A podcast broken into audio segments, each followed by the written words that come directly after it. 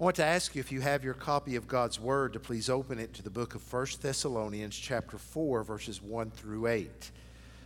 We began making our way verse by verse through this letter, and now we find ourselves in chapter 4, verses 1 through 8.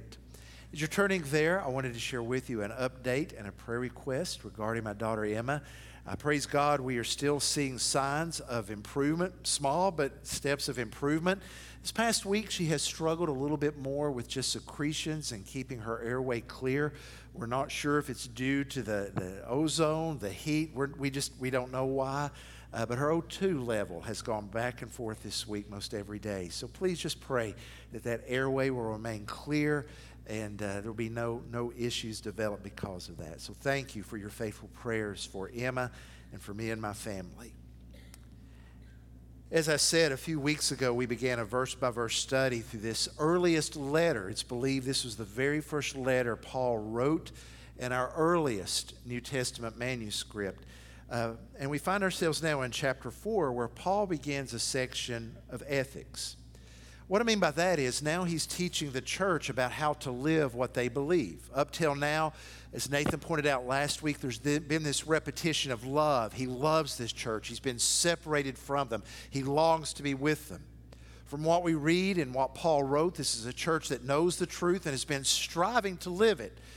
But now in chapters 4 and 5, it's really an applied section where Paul says, You're doing these things now remain vigilant to continue to do them, to grow in these areas. So, with that said, follow with me as I read verses 1 through 8 of chapter 4. Finally, then, brothers, we ask and urge you in the Lord Jesus that as you receive from us how you ought to walk and to please God, just as you are doing, that you do so more and more. For you know what instructions we gave you through the Lord Jesus. For this is the will of God, your sanctification, that you abstain from sexual immorality, that each one of you know how to control his own body in holiness and honor, not in the passion of lust like Gentiles who do not know God that no one transgress and wrong his brother in this matter, because the Lord is an avenger in all these things, as we told you beforehand and solemnly warned you. For God has not called us for impurity, but in holiness. Therefore, whoever disregards this, disregards not man, but God, who gives his Holy Spirit to you. Would you bow with me in prayer? Father, we pray with confidence this morning, knowing that you are gracious and true, knowing that your word will accomplish the purpose for which you send it forth, and knowing our dependency upon you. Father, lead us. Lead us that as we hear this message today, and as we have read your word, that our hearts would not be hardened to this truth, but that your word would transform us, that we might live in a holy manner, giving glory to you. Help us to do this, Father, for the sake of your kingdom and for the glory of Jesus Christ. In his name we pray. Amen two Sundays ago, Jody um, took the afternoon to go out for a walk and to run a few errands. Now, our schedule at home is usually this we get Emma out of bed around 10 o'clock. She stays in her chair till around 2, and then we put her back into bed where she usually takes a nap. So after 2 o'clock, she was back in bed. Things were going well, and Emma was dozing off. So Jody left to go out for a walk, and I, we have a, a recliner on wheels that she sets in, and when she's not using it, I make use of it. So we rolled the recliner next to her bed, and I sat down, and Jody went out to do her errands. About an hour and a half later, Jody comes back, and she comes into Emma's room. She takes a look around, and then she asks this What are you doing? Now, I've been around long enough to know when your wife asks you, What are you doing? you have no idea what you're doing. So I reassess the situation. I'm in the recliner next to Emma. I've got a can of cashew nuts. and I've got a John Wayne movie on the TV, The Sons of Katie Elder. And I said, What's the matter with this? She said, You have become your father.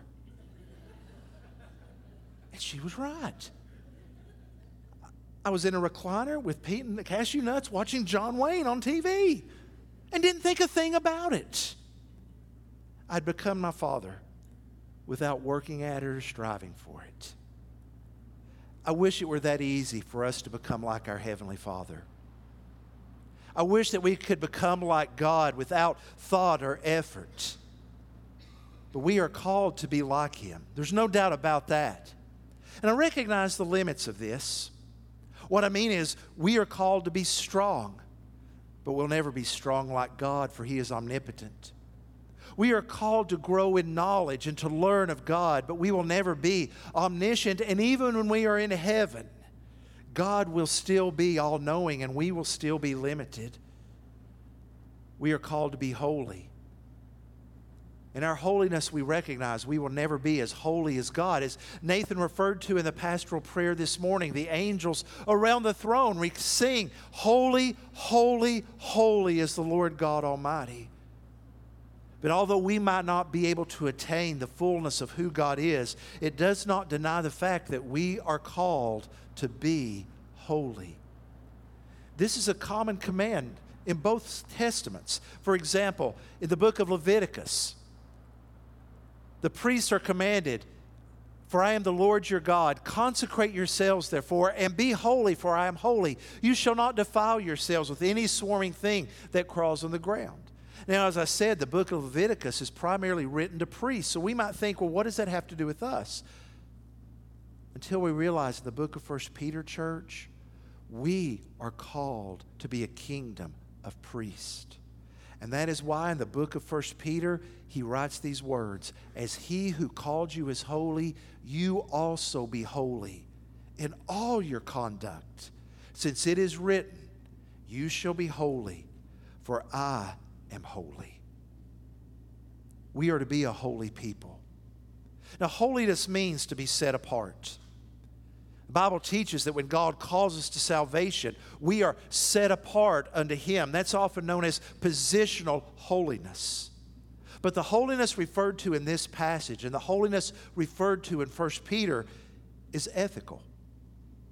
It's a reference to how we are to live. Our holiness entails what we do, what we say, and what we think. As followers of Jesus Christ, our actions are to reflect the holiness of God. And that takes effort. It doesn't come naturally to us. That's why the New Testament is full of instructions and admonitions on what it looks like to live a holy life. That's what this passage is about. In fact, as Paul seeks to encourage this church to build upon what they are already doing, in chapter 4, verses 1 through 12, he focuses on two areas. In verses 1 through 8, he deals with the issue of sexual purity. And then in verses 9 through 12, he talks about loving one another and what it looks like to be holy when you love one another. Now, there's more to holiness than just these two areas, but these were areas that were pertinent to the church at Thessalonica, and they are pertinent to us today. The world in which the early church was born was awash with sexual sin engulfed in it. And the danger that the church at Thessalonica faced was apparently this one, either they were disregarding the instructions about sexual purity and just accepting, well, this is just the way we are, or they had accepted this teaching and had been striving to live lives above board that were sexually pure, but slowly, over time, had begun to slide back into sexual sin. That's why Paul in verses 1 and 2 emphasizes that he's asking and he's urging them to walk in a way that pleases God. The language is very strong in verse 1. We ask and we urge you in the Lord. If Paul were typing this today, he would have typed that in all caps and in bold. It's pleading. He is urging the believers and he is urging us who read this to walk in a way that pleases God we must keep pleasing God first and foremost in our thinking. Brother Lawrence is a monk who wrote in the 1600s, almost 500 years ago, a book called Practicing the Presence of God. I still recommend it today. And he wrote these words Let us think often that our only business in this life is to please God. No doubt you've heard the saying and maybe even lived by it. If mama ain't happy, ain't nobody happy. But have you ever thought about what it means if God is not happy? If God is not pleased? Sometimes I'm afraid we get the idea that because God is rich in love, He is content with everything that we do. The Bible says otherwise. Sometimes our actions please God, and sometimes they don't. The scripture is given to us so that we might live lives that cause God to smile, so that we would feel His good pleasure. It calls us to stop and to think about our actions. Now, what Paul is about to give in means of instruction is nothing new. Look at verse 2. You know what instructions we gave you through the Lord Jesus. That word instructions carries a weight with it. It's a word that is used in other Greek literature for commands that come from a general or a commanding officer. We recognize that there are different levels of instructions. Take, for example, at Christmas when your child opens that brand new toy that always, always, always has to be assembled. There are instructions with it. Well, we know what those instructions are for. They're to use as a coaster for you to put your coffee on while you figure out how to put the toy together. Those instructions, eh, it doesn't matter. But let me ask you when a soldier receives instructions that come from a colonel or a general, is he free to disregard those instructions? He is bound by them.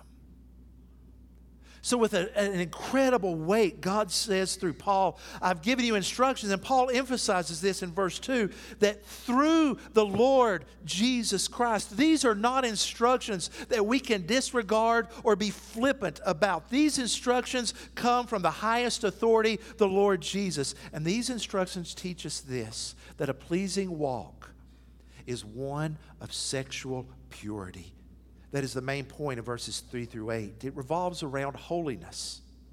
Notice verse 3 begins with the idea of holiness. This is your sanctification. That word could be translated holiness. This is your holiness. And then he ends this paragraph in verses 7 and 8 with a reminder of holiness. In verse 7, God's not called us to impurity, but in holiness. And then he ends verse 8 by saying, Whoever disregards this is not disregarding man, they are disregarding God who gives his Holy Spirit to you. He ends this by reminding us that God has given us the Holy Spirit. And if we claim to follow Christ, and that is a claim to say we have the Holy Spirit, but we are not striving to live in a holy manner, then our lives do not match our profession and something is wrong. The opposite of holiness is impurity. You see this distinction in verse 7. God has not called us to live in impurity. And the impurity that we are warned about in this passage is sexual immorality. In verse 3, it is clear what God's will is. We miss this at times because we only think of God's will in terms of vocation or decisions that we face.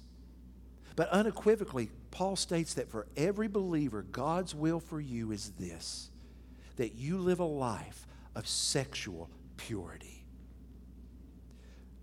The two words found in verse 3, sexual immorality, translate one Greek word, and tragically, it's a word that our culture, that Americans are all too familiar with. It is the word porneia. It's where we get the word pornography or porn. Now, porneia is a broad term for any form of sexual sin. And I would remind you that Jesus expanded the definition of sexual sin to include our thought life. It's more than just actions. When Jesus preached the Sermon on the Mount, he said that if you have looked upon a woman with lust, that is, with fantasies or desires of being sexual intimate with her, you have committed adultery. The definition was expanded. Now, that expanded definition of porneia and the Christian teaching about sexual purity was radical at the time Paul wrote it. In that time, premarital and extramarital relationships were not just tolerated, they were even encouraged. It was taken as a given that people would live lives of total sexual freedom, as Paul wrote this. In fact, Demosthenes, one of the uh, ancient Greek statesmen and orators, who are still well known today for his teachings on rhetoric, wrote this. He said, quote, a wife is for legitimacy and providing a family, a mistress is for pleasure, and a prostitute or slave is for one's daily needs. End quote. That was accepted as common. Paul wrote in a culture that was drowning in sexuality. And as the saying goes, everything old is new again. I don't have to give you illustration of how our culture is absolutely being destroyed by sexual immorality. We live in a culture that accepts pornography as a given. A culture that accepts that sexual immorality just it's the way life is. In fact, the point is today that if we stand up for Christian truth regarding sexual ethics, we are considered odd or puritanical, or even at the point where we are causing harm to society. In his book, This Is Our Time, Trevin Wax summarized the situation accurately when he said, In our world today, in our culture, sex is either everything or it is nothing. What Dr. Wax was saying is this it's that for some people, sex is everything, it's your whole identity. To think of, of living without it and living in self control is one that would cause a person to say, Well, you shouldn't do that. It is everything, and your identity is wrapped up in it. But for others, they are on the other end of the spectrum. They have bought into the lie that sex is just a physical, biological act, and therefore it means nothing because of that attitude. That's why the command in verse 3 to avoid sexual immorality, to abstain from it, stands in stark contrast to our world. Now, some may ask, why is this such a big deal to God? After all, we argue that, you know, if two consenting adults agree to do something, then so be it. But we must understand the issue of consent, that's not the question for believers. The issue is what does God say? What consent does God give? That is the issue. Why is God concerned about sex? First of all, He created it. And He created it with a purpose the purpose of procreation and the purpose of bonding a husband and a wife together. Sex is so much more than just the physical, it impacts a person emotionally and even spiritually. Neurologists tell us that in the sexual act, chemicals are released within the brain that create bonds between the two that are engaged in that physical act. Bonds that are there and remain. That's why it is intent only for marriage. God also cares because He created sex to be a blessing between a husband and his wife. But God also knows the brokenness that ensues when the gift of sex is misused and abused. Although the analogy may be overused, it communicates clearly. Sex can be like a fire. A fire in a fireplace is warm and inviting and beneficial. But a fire that is removed from that context and allowed to burn without control and oversight damages, destroys, and scars. And God weeps over the harm brought by those who manipulate and use others for their own gratification. And understand, He doesn't just weep, but as we will see in verse 6, He is an avenger of those that would use the gift of sex to harm others. I ask you to remember this morning that God gives life. Jesus is the way, the truth, and the life. So the words that we see in the scripture are meant to give us life. Living outside of those instructions rob us of life. So, how can we live this command out? How can we do God's will and abstain from sexual immorality? Well, the first is this it's found in verses 4 through 6. A pleasing walk is one of self control. Notice how he says in verse 4 that each one of you know how to control his own body in holiness and honor. That's self control. Now, this goes contrary to a lot of thought that surrounds us today. Much of the thinking today says that if you have a desire, you need to act upon that desire because to do otherwise, in other words, to repress a desire, could cause harm to your ego. But I would submit to you that it is giving freely to our desires brings harm. Quite frankly, we must remember that the scripture teaches our desires come from hearts that are bent against God.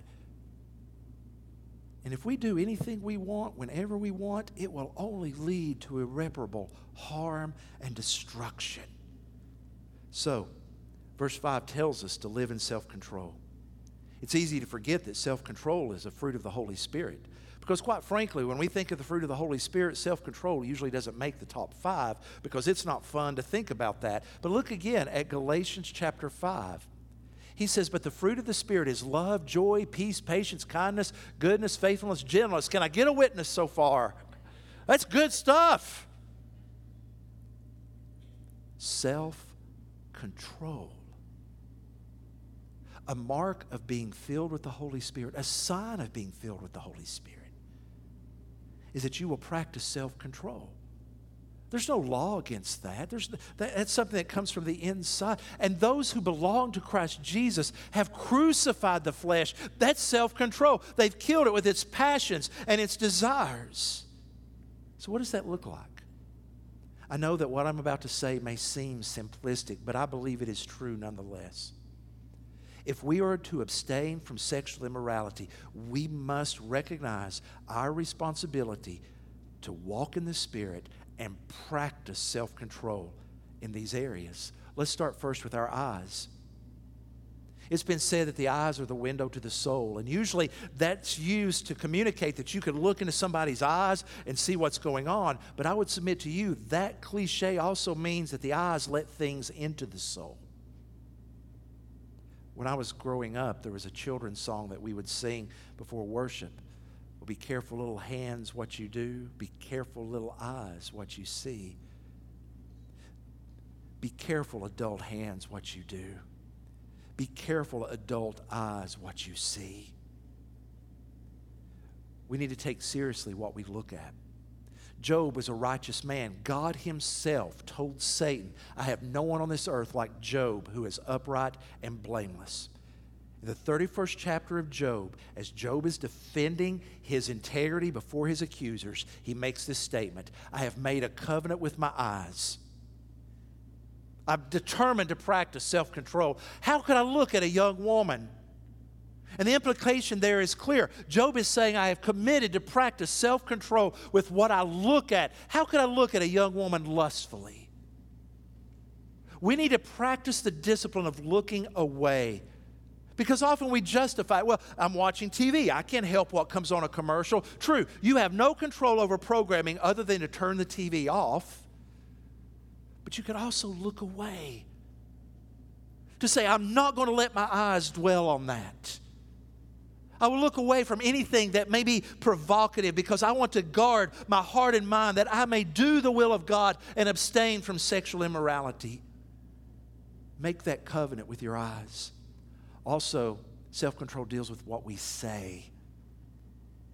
It's out of the heart that we speak. Now, you may be thinking, well, what in the world does what we say have to do with abstaining from sexual immorality? What we say and what we repeat often becomes accepted as truth by us. In the book of Ephesians, we are given a warning. Let there be no filthiness, nor foolish talk, nor crude joking, which are out of place, but instead let there be thanksgiving. A believer should never be sharing jokes that have double entendres within them, that have veiled sexual meanings. Why? Out of the mouth, the heart speaks. And if we are seeking to be pure, our language should always be above board and uplifting without a hint of flirtation or sexual immorality.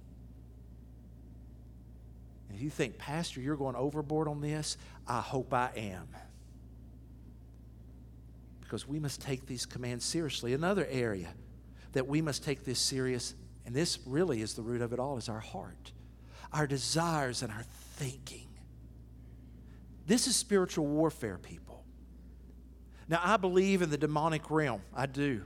But I believe the greatest spiritual warfare a believer faces is what takes place in their own heart when they feel temptation to think and to act upon what they're thinking. We must engage in the discipline, the daily, the hourly, the minute by minute discipline of training our thinking to think on God. For example, Philippians 4 8 says this Brothers, whatever is true, whatever is honorable, whatever is just, what is pure, lovely, commendable, if there's anything of excellence, if there's anything worthy of praise, think about these things. Do you engage in directing your thoughts where they need to be? Sometimes that's coming to our senses and saying, Whoa, whoa, why am I thinking that? Stop it. And I would even go so far as to say, if we are serious about this, which we must be, it means memorizing Scripture, using the Word of God to combat thoughts that would lead us away from God, singing hymns of the faith, songs that direct our thinking back to God. That's the battle we engage in. And we can sing all day long about shining, about standing for Jesus, but until we take it to heart and strive for that daily, those words mean nothing. We must engage in this battle. The seriousness of this is shown in what Paul writes next. In verse 5, don't live in the passion, lust, or lustful passions like the Gentiles who don't know God. In fact, that's a warning that says if we disregard this and say, do whatever you want, we're living like those who do not know God. Now, verse 6, I must admit, is a bit puzzling, but there is no way around the serious nature of this sin when you read verse 6. That no one transgress and wrong his brother in this matter. That seems odd. Some say he's no longer talking about sexual sin, but that doesn't fit the context. In fact, the this seems to refer to what he has said in verses 3 through 5. I believe the best way to understand this is to understand the context of which Paul was writing. A few moments ago, I said that this culture that Paul wrote was awash in sexual sin. The worship of the false gods in Thessalonica, in Greece, in Corinth often involved the grossest acts of sexual immorality. They would come to worship this pagan god, and part of it were these gross rites of physical intimacy. Paul recognizes the danger that you come from that background and now you're a believer and you're in a church, it could be very tempting to start trying to sneak those practices into the body of believers. And Paul is saying, no. He is also, I think, by bringing in the word brother, that we should not in any way do anything that would harm our brothers and sisters in Christ what we do, say, or think, especially in this matter of sexual immorality we need to be on guard because the language of verse 6 is strong. Because the Lord is an avenger in all these things. I pause because we shouldn't read quickly over that language. God will avenge sexual sin. Let me be clear as I can be. God takes sexual sin seriously. I have no doubt that within a congregation the size of Trinity and those who are watching online, that there are those who have been sinned against sexually. It is right to seek justice. And often, one of the paradigms that happens to a person that has been a victim is they feel like it was their fault.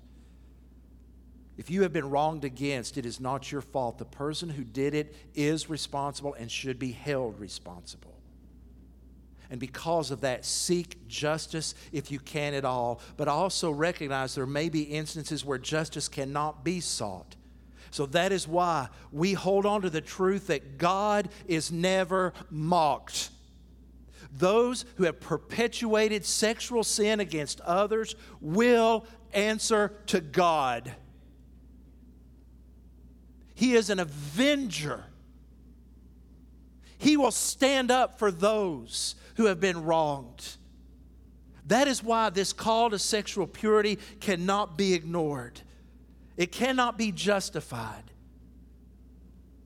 That's why he says God's not called us to walk in impurity, but in holiness. This message has a weightiness to it. I recognize that.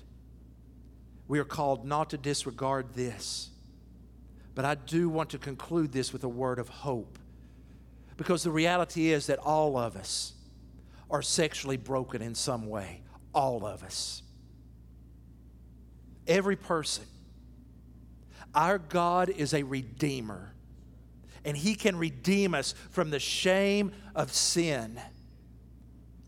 Earlier, I used the analogy of fire. I would remind you that what happens to a forest that has been burned with fire? For a while, it is scarred, black, and ugly. But what happens over time? Restoration occurs, healing occurs. Where grass was destroyed, it begins to grow again. That is a picture of the redeeming grace of God from those that have been hurt. It begins, though, with coming to Him. The only way I believe to battle sexual sin is to bring it to the light. More than any other sin, it thrives in darkness. Now, I recognize because of the nature of it, the temptation to keep it quiet is very real. That's why this morning I'll be down at the front, and if you need to come and talk with me, I'll be here. But even after the service is over, I'll be available. Pastor Nathan is available if you need to talk and to pray.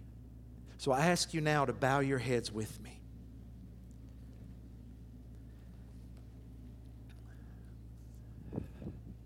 As I said some weeks ago, we are going to be doing invitation a little bit differently.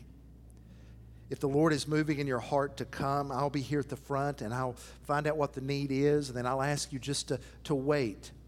Wait on the front row, and then when we are done, we will take the time to really talk and pray together. I also remind you that the, the kneeling benches that are located on either side of the communion table are open to be used during this time. Let's pray together. Father, you know our hearts. You know the brokenness that we have because of our sin and at times because of the sins of others. And this morning, O oh Lord, we pray for healing. Father, you know our hearts. You know where we have accepted and become comfortable with sin, particularly sexual sin. So we ask you this morning, Father, to bring healing to us, to remind us of the call to holiness and the seriousness of this issue, and remind us of your grace. Restore us, O oh God. In the name of Jesus, I pray. Amen.